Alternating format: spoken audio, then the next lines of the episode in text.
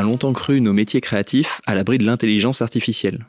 Elles sont pourtant aujourd'hui capables de générer des images et peut-être même à leur tour d'être créatives.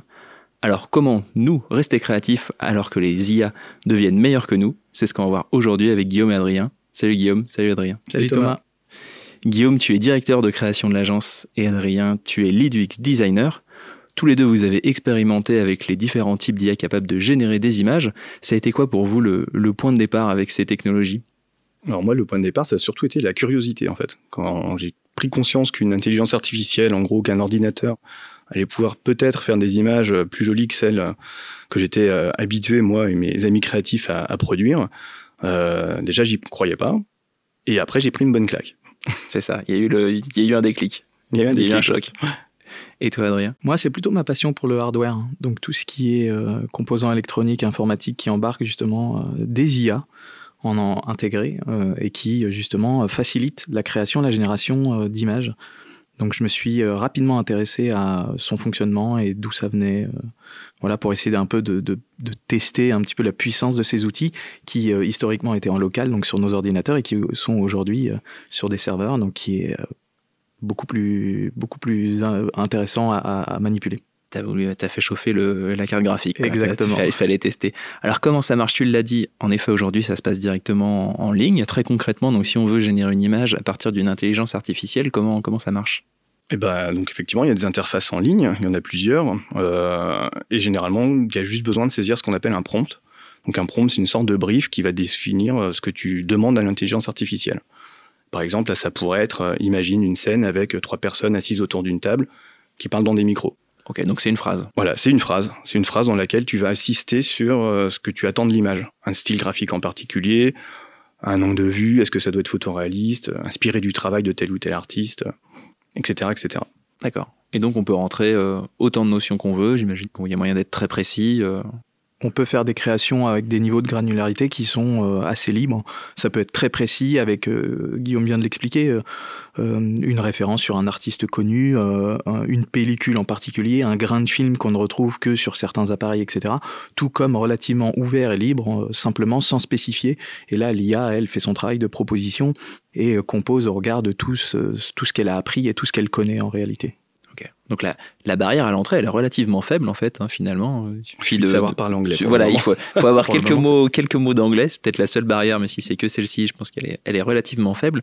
Comment, alors comment, ah, derrière ça justement, d'un point de vue technologique, comment, comment, comment ça, ça fonctionne et puis d'où ça vient à, la base, donc le, fonctionnement de génération d'images par intelligence artificielle? Alors en, en réalité, c'est pas si nouveau que ça puisque euh, depuis des années, depuis on va dire approximativement la création de Google Images, le principe c'était euh, de référencer en fait euh, toutes les images qu'on peut trouver sur Internet. Euh, chez Google, le principe de stocker et d'héberger une image s'accompagnait généralement d'une description de l'image afin de pouvoir la retrouver facilement. Par exemple, une image d'une plage qui était stockée sur Google Images, c'était euh, c'était référencé avec c'est une image de plage en paysage avec un coucher de soleil, du sable jaune, de l'eau, etc. Petit à petit, avec l'apparition du deep learning, donc le principe euh, pour une intelligence artificielle d'auto apprendre sur la base euh, de ce qu'elle connaît, euh, Google a incité son IA à les référencer euh, toutes. Donc on parle de milliards d'images. Cette IA-là, son job principal, c'était de checker, de regarder toutes les images qu'elle avait et de les documenter systématiquement et de manière automatique. C'est-à-dire qu'il n'y a pas d'intervention humaine dans, on va dire, le, le, scan de l'image, euh, la découverte de l'image. Et puis, euh, ce faisant, au fur et à mesure des années, euh, ils se sont amusés à essayer d'inverser la tendance. C'est-à-dire que l'IA avait une base quand même de données relativement complète sur les descriptions, et ils se sont posé la question de qu'est-ce qu'il se passerait si, à notre tour, on donnait une description et on inversait finalement la tendance, c'est-à-dire au lieu d'aller sur Google chercher une image de plage, si on demandait de créer une image de plage, qu'est-ce que ça donnerait? Donc, on passe, entre guillemets, de la description qui servait à la retrouver à la, une description, en fait, qui sert à la créer. Donc, ils ont inversé la tendance et le principe, c'était donc de proposer à l'IA de générer une image un peu sur mesure sur la base de données de description qu'elle connaît. Et donc évidemment, ça a donné l'apparition du prompt. Prompt qui initialement servait à les retrouver, sert soudainement à les créer. Ok, donc il y a, euh, finalement le, le, fruit des images là que, peuvent produire des IA sont le, le, mix ou la réinterprétation de euh, millions, de milliards même peut-être d'images euh, qui à la base venait de Google ou en tout cas qui était, qui était disponible en ligne. Ok, comment aujourd'hui, donc ça a été créé par Google, mais il n'y a pas que Google, ceci dit, il y a différents, il y a différents acteurs. C'est quoi les, les différentes IA qui, qui existent aujourd'hui? Eh ben, il y a Dali, par exemple, qui vient plutôt de la boîte d'Elon Musk, hein, c'est ça? C'est ça. C'est ça. Euh, il y a Midjourney. Il y a Imagen, qui lui, euh, pour le, en l'occurrence, est, euh, est, de Google. Alors, juste pour spécifier, Google, entre guillemets, a posé le principe et ils avaient l'avantage concurrentiel d'avoir Google Images, qui est donc la plus grosse base de données mondiale d'images. Cela dit, Dali, Midjourney, etc., s'inspirent fortement de ce, que, de ce que propose Google. Ce qui a poussé Google à ouvrir même en fait son intelligence artificielle aux autres pour le servir de référence, puisque le principe, on n'est pas dans une communauté ultra ouverte, mais on est quand même dans l'open AI, c'est-à-dire on partage un petit peu les résultats, les découvertes, mmh. les fonctionnements, ce qui permet à des entreprises comme euh, bah, Midjourney, on l'a dit, Dali, etc., quand même de pouvoir puiser et capitaliser un petit peu sur ce que Google a fait depuis dix ans et, entre guillemets, c'est pas forcément ultra simple de, de rattraper ce retard-là aujourd'hui en fait. Mais chacun a un petit peu son moteur et chacun fait un petit peu comme comme il veut sur la base quand même de ce que Google met à disposition. Et il y a ses fonctionnalités aussi. Par exemple Dali, tu peux euh, compléter une image, euh, imaginer ce qu'il y a autour en fait de quelque chose que tu places dans le centre. Euh, tu as des fonctionnalités d'agrandissement aussi sur Midjourney, voilà. ou de demander des variations, enfin ce que tu peux aussi faire sur sur Dali. Et, et tu les reconnais aussi, elles ont un style en fonction de comment elles, ont été entraînées, de comment leur communauté aussi, je pense, réagit dessus. On se rend compte que Dali a tendance à plutôt proposer des trucs assez différents, peut-être plus directement photoréalistes enfin on s'entend sur le côté photoréaliste, mais plutôt de, des trucs un peu de la vraie vie. Et euh, Midjourney, lui, c'est plutôt esthétique. Souvent, euh, dès que tu balances un prompt, les premières réponses qui reviennent, c'est quelque chose d'assez euh, d'assez esthétisé avec des références. Il y a beaucoup, alors c'est peut-être aussi lié au, au cible qui l'utilise, mais il y a beaucoup de références à des trucs un peu jeux vidéo, un peu Marvel, euh, un peu rendu 3D, assez lisse. T'as clairement raison dans le fait que la communauté, comme c'est du deep learning, l'IA, elle apprend sur ce qu'on lui demande. Parce qu'en réalité, euh, ça c'est très intéressant, l'IA, elle apprend aussi de ce qu'on lui demande de générer. Donc, c'est-à-dire qu'elle part d'une base, mais ses propres itérations, ses propres essais, l'auto-alimente en fait dans ses choix et dans sa, sa capacité à dire oui, cette image est pertinente par rapport à ce qu'on m'a demandé ou non, elle ne l'est pas.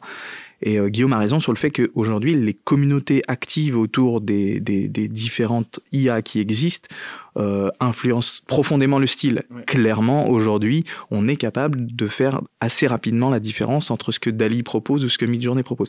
Mais tu seras d'accord avec moi, je pense, ça attend à s'estomper. Oui, c'est vrai. Ouais. Parce qu'aujourd'hui, les IA se rapprochent, notamment parce que les filtres et ce qu'on ce qu'on insère dans les prompts, parce qu'en faut bien comprendre que le prompt c'est pas juste que des mots euh, descriptifs. Parfois, on peut lui donner des spécificités.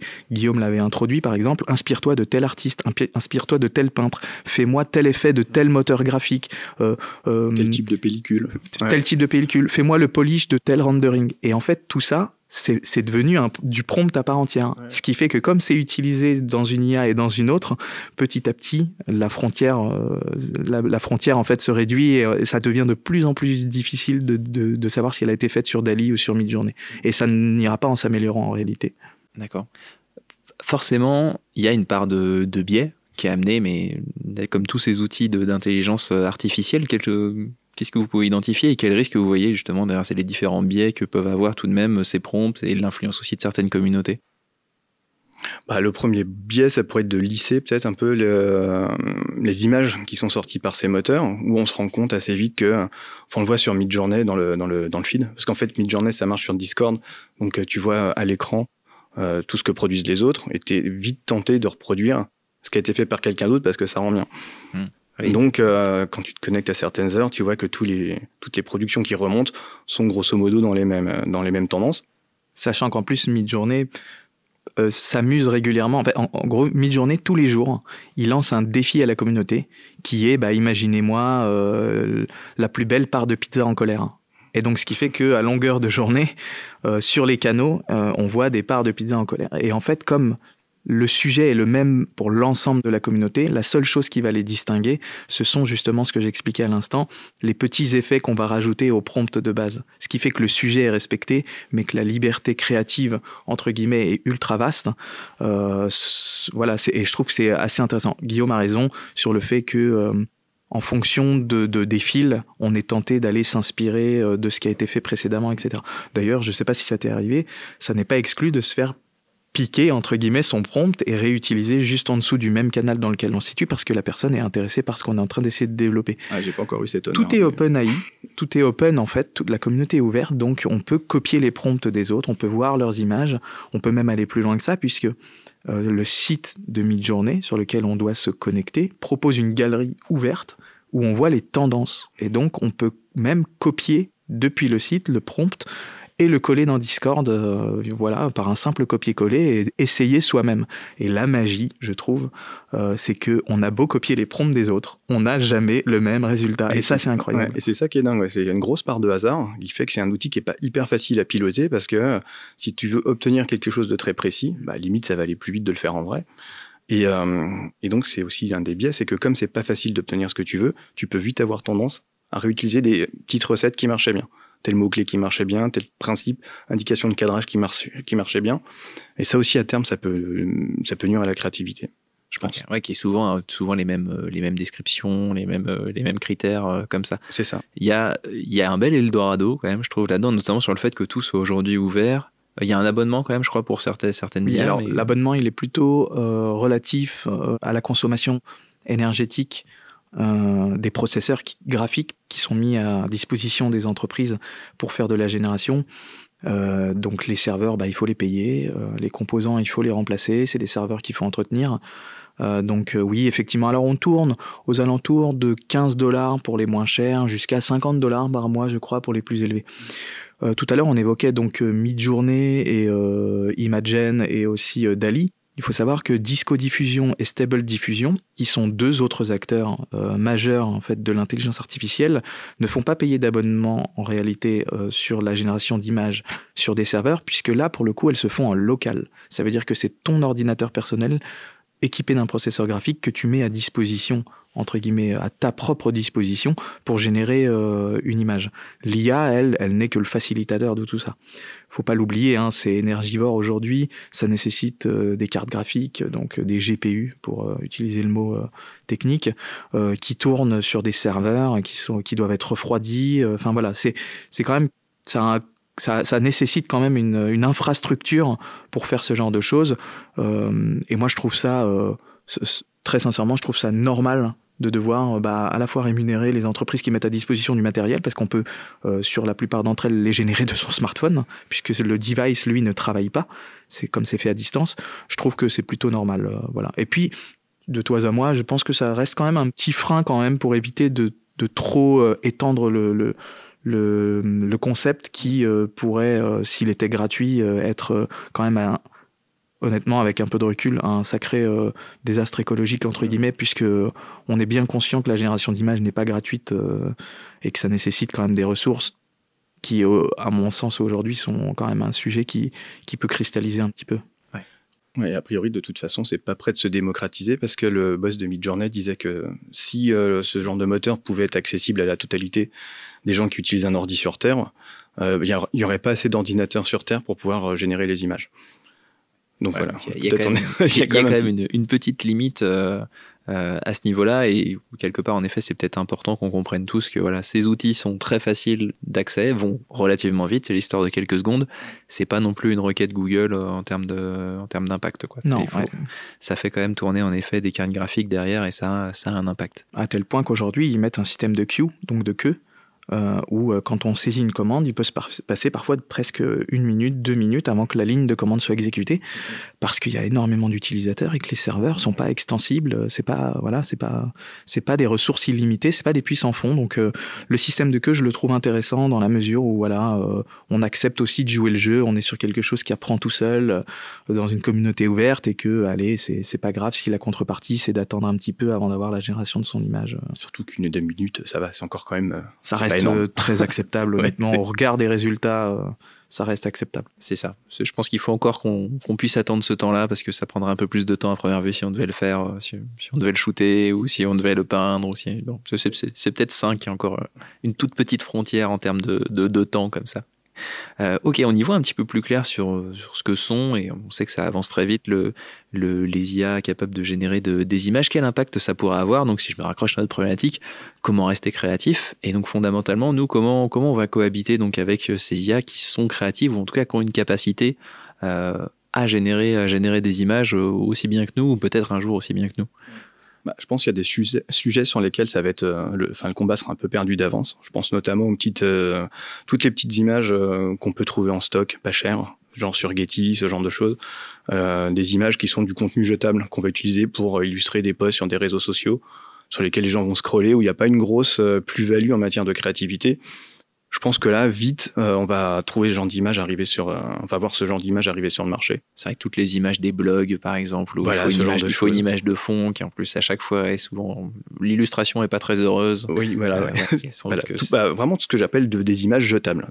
Pas de grosse valeur ajoutée. Les photographes qui font ça sont euh, sont pas hyper bien payés non plus. Euh. Enfin, je veux dire, c'est euh, alors c'est quand même de la rémunération pour ces personnes, mais je pense que là-dessus, il y a certainement une part du boulot que les intelligences artificielles vont prendre.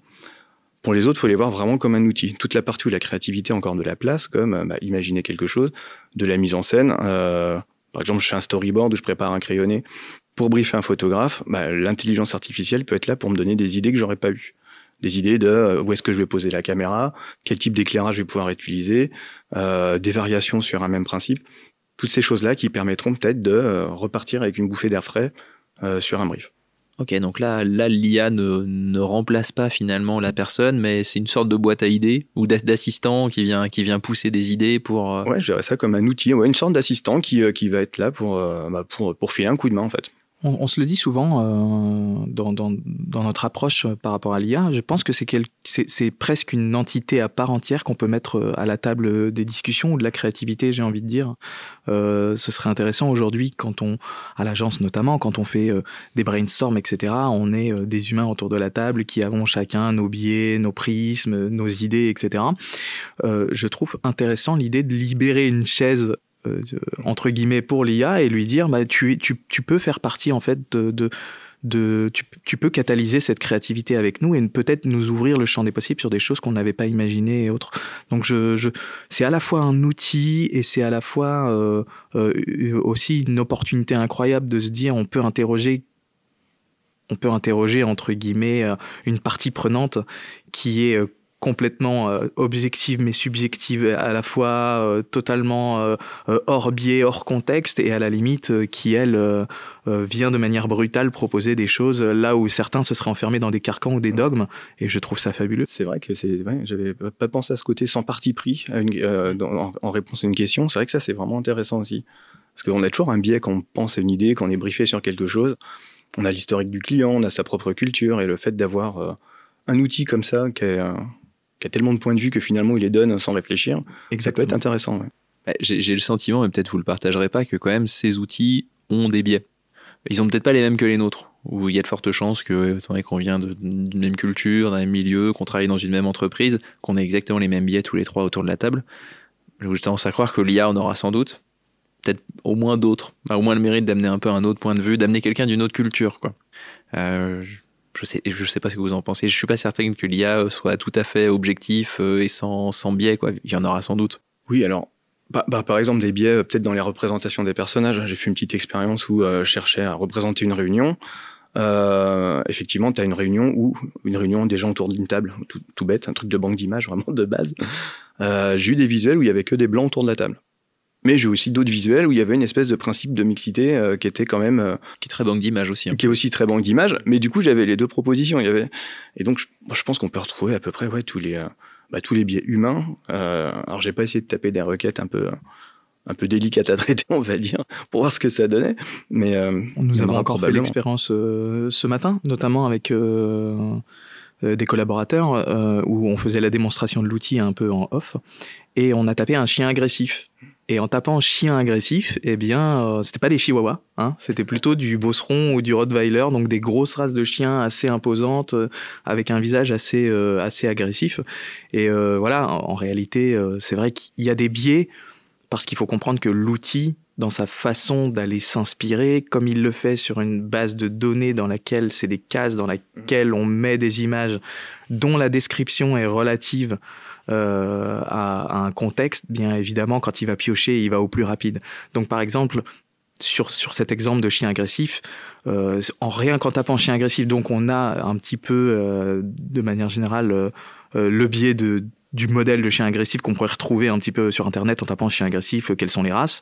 En réalité, si j'avais voulu plutôt un caniche nain rose agressif, j'aurais dû lui spécifier parce qu'il n'aurait pas fait la corrélation tout seul.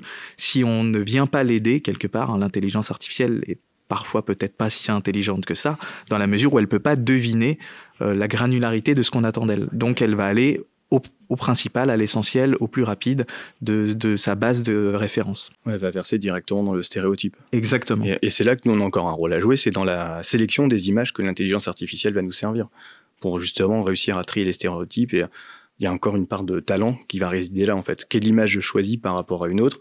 Euh, parce qu'elle va plus dans l'idée, parce que la représentation elle me va, parce que esthétiquement c'est cool.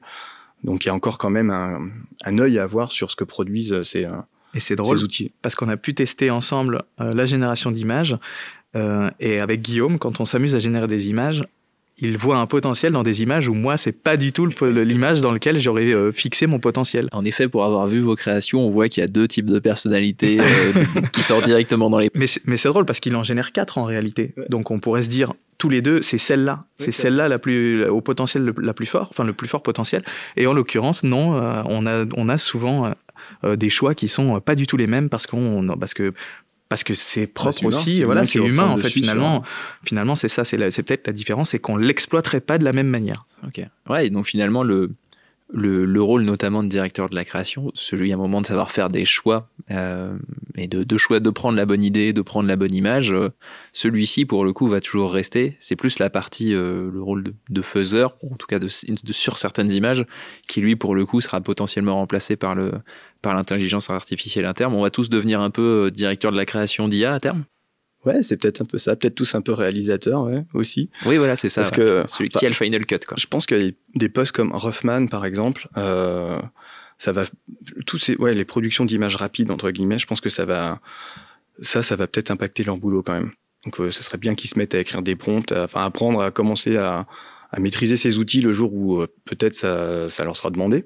le, euh, le, Hoffman, je pense que sur sa, sur sa base, son expérience personnelle, potentiellement, il est peut-être plus à même de demander à l'IA de l'aider justement à produire euh, ces visuels-là de manière plus rapide et peut-être dans son style, etc. Donc, il faudra maîtriser le vocabulaire. Exactement. Alors, sans pour autant dire que ça les remplacera, ce sera peut-être un facilitateur pour eux de pouvoir produire plus vite dans leur style et puis surtout d'avoir peut-être un, un un champ des possibles qui est beaucoup plus large. Aujourd'hui, quand ils font des crayonnés, je pense que le, le, le temps euh, le temps de passer d'une version à une autre pour proposer une alternative est précieux et potentiellement l'IA peut combler ça et leur permettre d'être plus rapide, plus être plus force de proposition aussi et peut-être même de proposer deux voire trois pistes là où ils en proposaient qu'une. Ça dépend sur quel type de visuel. Je pense que ça va encore plus vite quand même, encore aujourd'hui. Hein.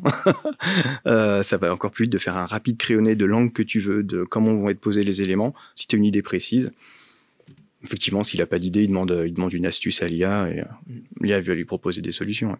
Bah, surtout que oui, alors euh, j'imagine qu'il y aura une science du prompt. Il y a peut-être des personnes d'ailleurs où ce sera un futur métier de d'écrire donc les fameuses descriptions qui derrière permettent à l'IA de, de, de, générer des images précises parce qu'aujourd'hui, euh, même en expérimentant assez longtemps, ce qui est intéressant, c'est qu'au contraire, ça, va, ça ouvre d'autres idées qu'on n'avait pas.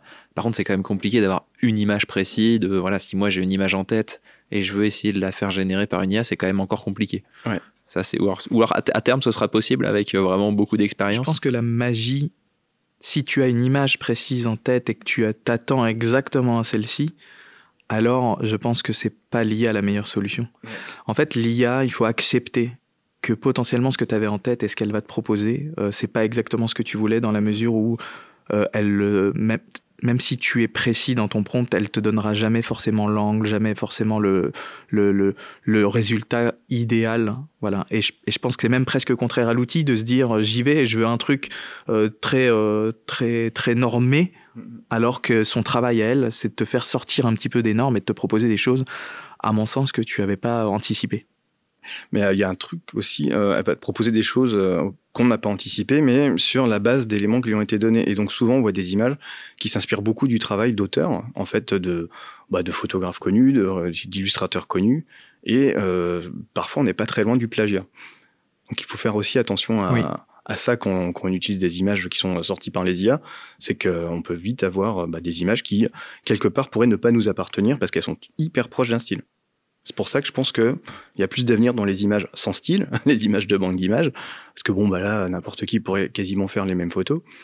Alors que quand le style est hyper marqué, ou alors comme, euh, je sais pas si on peut se dire qu'il y a un style, un style jeu vidéo en ce moment où euh, toutes les armures sont quasiment les mêmes, ou des choses où, euh, des espèces de marqueurs culturels qui sont assez lisses, peut-être que là, ça, ouais, c'est encore euh, de l'avenir, mais toi, par exemple, qu'on s'amusait à refaire du Van Gogh, un portrait de Van Gogh en mode Van Gogh, bah là, clairement, euh, je pense que les ayants droit, ils peuvent nous attaquer. Ouais. Puis j'imagine que des, des, experts auraient quand même euh, encore à peu près le, coup d'œil pour voir que c'est pas c'est pas une, une œuvre. Ah oui, ça c'est fort probable. D'autant plus que pour l'instant, les images qui sont sorties, tu peux les utiliser que sur le digital. Tu peux pas les sortir en def tu peux pas les imprimer. Enfin, ça sort, enfin, je crois que ça sort pas encore. On, peut les euh. imprimer et les utiliser en def, mais ça reste, euh, oui, c'est, ce sera jamais aussi euh, aussi poussé qu'une création faite sur un puissant logiciel. Je veux dire de, de, création où on peut sortir des résolutions incroyables, etc. Maintenant, je, oui, se pose la question de de lorsqu'on utilise un style, est-ce que ça rentre dans le plagiat Est-ce que voilà Aujourd'hui, c'est une technologie trop naissante. On n'a pas la réponse et on est incapable parce que juridiquement, à part la personne qui a gagné le concours d'art euh, aux États-Unis, puisqu'il faut savoir que aux États-Unis, euh, il y a eu un concours d'art de lancer où le, le, le lauréat, euh, c'était un concours sur l'art digital. Et le lauréat est quelqu'un qui a gagné avec l'utilisation d'une image créée par une intelligence artificielle. Alors évidemment, le deuxième et le troisième n'étaient pas très contents, puisque eux ont travaillé longtemps voilà, pour euh, créer la leur. Euh, et lui explique que c'est au détour de 21 heures de discussion et de génération avec l'IA qu'il a pu générer, entre guillemets, cette œuvre d'art. Ça a posé plein de débats parce que dans le règlement du concours, il n'était pas spécifié comment en fait exploiter euh, les outils à disposition en réalité pour créer une œuvre. Donc Photoshop, Figma, Illustrator et demain Dali, pourquoi pas. Je pense qu'il faut considérer quand même que ça reste un outil avant tout euh, se posera la question, je pense, quand euh, on, en verra de plus en plus, de savoir si oui ou non on rentre dans le domaine bah, du droit d'auteur, en l'occurrence euh, pour les artistes dont, dont, on va dire, dont le style est très reconnaissable. Mm-hmm. Parce qu'en l'occurrence, je pense qu'il y a plein d'effets, je pense notamment à l'effet Lomo par exemple, qui ne leur appartient pas et pourtant, euh, on peut se poser la question si on demande à une IA une photographie avec un effet Lomo, est-ce qu'on touche à la marque Non, mais si tu demandes euh, une illustration dans le style de Miyazaki, par exemple. Exactement, là, ça peut être plus compliqué. Mm. Une fois de plus, la technologie va de façon beaucoup plus vite euh, que le, la législation. Donc, à première vue, à, ce, à ce jeu-là, à première vue, c'est toujours la technologie qui va gagner. Euh, Adrien, tu as dit quelque chose qui est intéressant, c'est de. Donc, le lauréat a discuté pendant 21 heures avec une IA cette notion de discussion, elle est vraiment, elle enfin, elle attire ma curiosité parce qu'en soi, donc c'est, c'est simplement une discussion dans le sens où les prompts, bah, la personne a fait plusieurs allers-retours avec un prompt. Et en même temps, ça, ça file un petit peu cette métaphore de bah, c'est un assistant, c'est une autre personne autour de la table avec sa propre chaise avec qui on discute et on brainstorm un petit peu avec elle. Est-ce que demain on ira jusque-là Ça peut être quoi pour vous le, le la suite, le, prolongement donc de ces IA, déjà qui avancent relativement vite et dont on parle de, de plus en plus euh, À terme, quelle place ça aura? Moi, je pense qu'aujourd'hui, on est encore beaucoup autour des mots-clés. Euh quand on reprend l'historique, comme je le disais tout à l'heure, finalement, c'est on utilise euh, ce qui était utilisé pour euh, faire de la description d'image sert aujourd'hui de base de discussion avec l'intelligence parce qu'elle ne comprend que ce langage. Je suis à peu près persuadé qu'à l'avenir, on n'aura plus besoin de fonctionner avec des prompts segmentés, puisqu'aujourd'hui nos prompts ils sont très segmentés. C'est je veux ça, virgule avec ça, virgule dans tel style, virgule dans tel décor, virgule avec tel filtre. Aujourd'hui, on se rend compte que c'est, on n'est pas loin du langage informatique courant qu'on utilise en développement, etc. Bah, prompt, on est d'accord. Hein. Je pense que l'avenir sera plutôt dans un échange avec l'IA où euh, peut-être elle sera capable de comprendre les nuances dans les propos, euh, peut-être non pas juste uniquement une liste de, de on va dire de, de, de spécifications à lui donner, mais plutôt un prompt beaucoup plus large où on lui peut-être on lui expliquerait ce qu'on veut de manière un peu plus large et en étant précis sur certains souhaits qu'on veut voir apparaître. Peut-être même en lui glissant des moodboards. hein. Peut-être même en lui euh, glissant des inspirations Ouais, complètes. T'envoies un tableau Pinterest directement dans le Peut-être. dans l'IA, puis peut-être elle arrive à reproduire des choses. Mais c'est vrai que, enfin moi, ce qui me bluffe, c'est que ça va très très vite. Tu vois, déjà en termes de de, de de qualité de production de visuel, là, en quelques mois, en six mois, ça c'est devenu vraiment incroyable. On voit des trucs photoréalistes avec, il y a plus les aberrations avec les yeux de travers, avec des Moins. mains qu'on dit doigts. Ouais, moins, mais c'est quand même hyper Mais ça arrive impressionnant. encore un peu. Euh, on en a vu aussi qui, euh, qui font de la musique. Euh, tu fais un prompt et paf, t'as une, je sais plus comment ça s'appelle cette intelligence artificielle, mais elle te fait des propositions musicales sur la base d'un prompt. Euh, Récemment alors, sur du podcast. Et alors, ce que tu m'as fait écouter ce matin, une discussion de 21 minutes entre deux personnes, une discussion qui a du sens, qui reproduit euh, la voix des interlocuteurs. hein, on les reconnaissait bien, c'était, euh, enfin notamment Steve Jobs, je me souviens plus de l'autre, et une discussion qui a du sens. Alors, on l'a pas écouté les 21 minutes, peut-être que c'est 21 minutes, ça trouve, ça dit rien, mais les quelques secondes qu'on a écoutées, qu'on a entendu, ça, ça a vraiment du sens. C'est vrai qu'on a beaucoup euh, focalisé le cadre de notre discussion sur la génération d'images. Bon, aujourd'hui, l'intelligence artificielle est en train aussi de, euh, de se développer à une vitesse assez phénoménale. Tu l'as dit, Guillaume, sur d'autres euh, d'autres domaines. Pour la génération demain, donc vraiment de discussion, de texte, euh, de vidéos. de vidéo. ouais. C'est vrai que la partie vidéo, on l'a, on l'a assez peu, alors qu'elle est assez proche. hein, finalement, c'est le prolongement. Aujourd'hui, c'est, c'est encore trop compliqué ou ça y est, qu'il y a des expérimentations qui pour vous sont probantes sur le, la génération de Alors vidéos. c'est court. Ouais, c'est court. C'est court, c'est quelques secondes. Ça dé... ouais, c'est moins bluffant pour le moment, je trouve, que les euh, que les photos, euh, enfin que les images fixes. Mais je pense que ça va devenir assez vite euh, dingue, ouais. Ouais, j'imagine ça prend. Enfin, ça va demander par contre là aussi d'autant plus d'efforts pour les Ouais. derrière pour les ordinateurs, pour les cartes graphiques, les GPU. Oui, je pense, Je reprends ouais. ton terme technique. Oui, ça y je- aurait peut-être quelques limites quand même. Ouais. Ouais, je pense que ça va demander d'autres sources. Et puis, euh, les vidéos sont pas aussi facilement indexées que les images en réalité. Euh, les images, nous, utilisateurs de smartphones, d'internet, euh, on a aidé ces IA au fur et à mesure, là, au fil des ans. Euh, vous savez, les captcha que vous avez remplis au fur et à mesure où il faut choisir le bus, le feu, euh, l'avion, le voilier. En réalité, on a réconforté les IA euh, sur euh, les choix que l'on faisait. Tout à l'heure, on parlait un peu de stéréotypes, mais en réalité, les stéréotypes, on les a tous un petit peu diffusés et dilués au regard des actions qu'on a un petit peu sur Internet, ceux qui acceptent les cookies, ceux qui valident les trucs, ceux qui ont uploadé des... Il faut pas l'oublier, la plupart des images sur Google Images, quand elles sont uploadées, les descriptions viennent de l'auteur de la photo qui a renommé le fichier. Donc en réalité, quelque part, on a tous contribué à l'amélioration et à l'apprentissage de ces IA sur le, le long terme. Je pense que les vidéos euh, la- la- le frein, le, le frein à- aux vidéos, c'est le fait qu'on en upload beaucoup moins que des images en réalité. Et puis on a rarement le temps de la, de la décrire scène par scène, etc.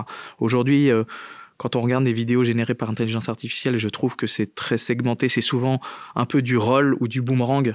C'est une vidéo qui tourne presque en boucle et qui revient sur le début. Enfin voilà, c'est, c'est, on est presque dans la micro scène. Voilà, on n'est pas. Je pense qu'aujourd'hui, on n'est pas en mesure de produire 21 minutes de vidéo euh, autour d'un sujet. Ouais, je pense pas non plus, ouais. Bah, Voilà, mais- c'est un peu rassurant. Mais euh, il faut se dire que euh, euh, pour m'intéresser beaucoup aux nouvelles technologies dans le sens large, je suis euh, à peu près sûr que c'est pas moi qui le dis de toute façon, c'est l'évolution technologique autour de l'intelligence artificielle de ces cinq dernières années fait mieux que les 50 dernières entre guillemets, euh, toutes technologies confondues. C'est-à-dire que le deep learning a permis à des intelligences artificielles de faire mieux euh, technologiquement que les 50 dernières années. Et ça, ça c'est incroyable parce qu'aujourd'hui, on, on peut utiliser euh, les intelligences artificielles qui sont elles-mêmes des outils, puisqu'elles sont capables d'aller itérer pendant des heures et des heures sur des solutions à des problématiques euh, diverses et variées. Euh, et je pense qu'elles aussi, il faut les voir comme un formidable outil. Oui, je les personnifie. Je parle de discussion, je les mets presque à la table à côté de nous, mais parce que je suis persuadé que euh, les intelligences artificielles euh, feront partie de notre quotidien à un niveau qu'on ne soupçonne pas encore aujourd'hui. avec qui vraiment on va pouvoir euh, on pourrait discuter et, Et pourquoi et- et brainstormer. Non, moi je trouve ça assez. euh, Enfin, la barrière technologique en tout cas paraît pas infranchissable pour qu'on arrive euh, pour qu'on arrive à ça. Ce serait ce serait plutôt intéressant. Je serais curieux de voir le jour où elles auront de l'humour quand même, parce que hein, Oui, on, on verra. C'est- peut-être la- quel référentiel de blagues elles vont Le, utiliser. le seul truc qui nous restera, ce sera le cynisme de toute façon. Voilà, ça sera- c'est ça. sera, c'est sûr, ce sera ça. Euh, On arrive à la fin du coup de, notre conversation. Si vous deviez donner un petit dernier conseil euh, dans l'absolu, avec ou sans IA, pour que pour rester euh, pour rester créatif, qu'est-ce que vous que vous nous donneriez comme euh, comme tips ou comme comme site à aller consulter, comme outil, comme activité à faire? Voilà, juste un un tips pour qu'on puisse rester créatif. Est-ce que est-ce qu'il y a quelque chose qui vous qui vous vient? Moi, je pense que si les gens veulent tester, ils peuvent. Aujourd'hui, euh, Midjourney propose des, essais un petit peu gratuits. Alors, on est limité à 50 ou 100 essais de génération d'images. Euh, tester, tester, euh, tester des choses qui vous viennent à l'esprit. Tester la puissance de l'outil. alors c'est un petit peu compliqué, il y a un petit frein, il faut installer Discord, il faut s'inscrire, vérifier son mail, souscrire à la bêta de Midjourney, attendre parce que parfois c'est sur fil d'attente au regard de la popularité aussi, il faut le dire, de Dali et de Midjourney, tout n'est pas forcément ouvert tester pour, pour, pour voir un petit peu euh, la capacité, la puissance de l'outil. Euh, et si vous n'avez pas l'occasion de tester, je trouve ça intéressant d'aller voir les galeries. Parce que les galeries euh, sont impressionnantes et si à défaut l'outil ne vous aide pas à vous inspirer pour être créatif, je pense que les galeries peuvent pousser aujourd'hui les créatifs à s'inspirer parce que je trouve que c'est beaucoup plus puissant qu'un Google Images ou qu'un ou qu'un Photolia euh, ou autre pour aller chercher de l'inspiration. C'est incroyable. Ah c'est de la science-fiction. Enfin, on va dans plein d'univers différents dans ces galeries. Après, un, euh, conseil pour rester créatif, je pense qu'il faut, euh, bah, faut rester curieux en permanence en fait. C'est, je pense que c'est le truc qui fait qui fait qu'on qu'on pourra toujours avoir une longueur d'avance sur ces intelligences artificielles, c'est que la curiosité, ça va être d'ouvrir des portes qu'on n'avait pas envie d'ouvrir auparavant, ou alors celles qu'on hésitait à pousser, on va aller voir ce qu'il y a derrière c'est s'intéresser bah, à ce genre de nouveaux outils, c'est s'intéresser euh, en permanence à des nouvelles cultures, des nouvelles manières de faire, des campagnes, pourquoi elles ont été faites comme ça. Enfin, c'est de toujours avoir les, euh, les capteurs bien ouverts en fait. Avoir les capteurs bien bien ouverts et, discuter avec l'IA. Si ça c'est pas une merveilleuse conclusion. merci Guillaume, merci Adrien pour, Thomas. pour, cet échange. également merci à vous euh, d'avoir suivi cette discussion. Vous pouvez retrouver les différentes interventions UV sur notre site thelinks.fr. À bientôt.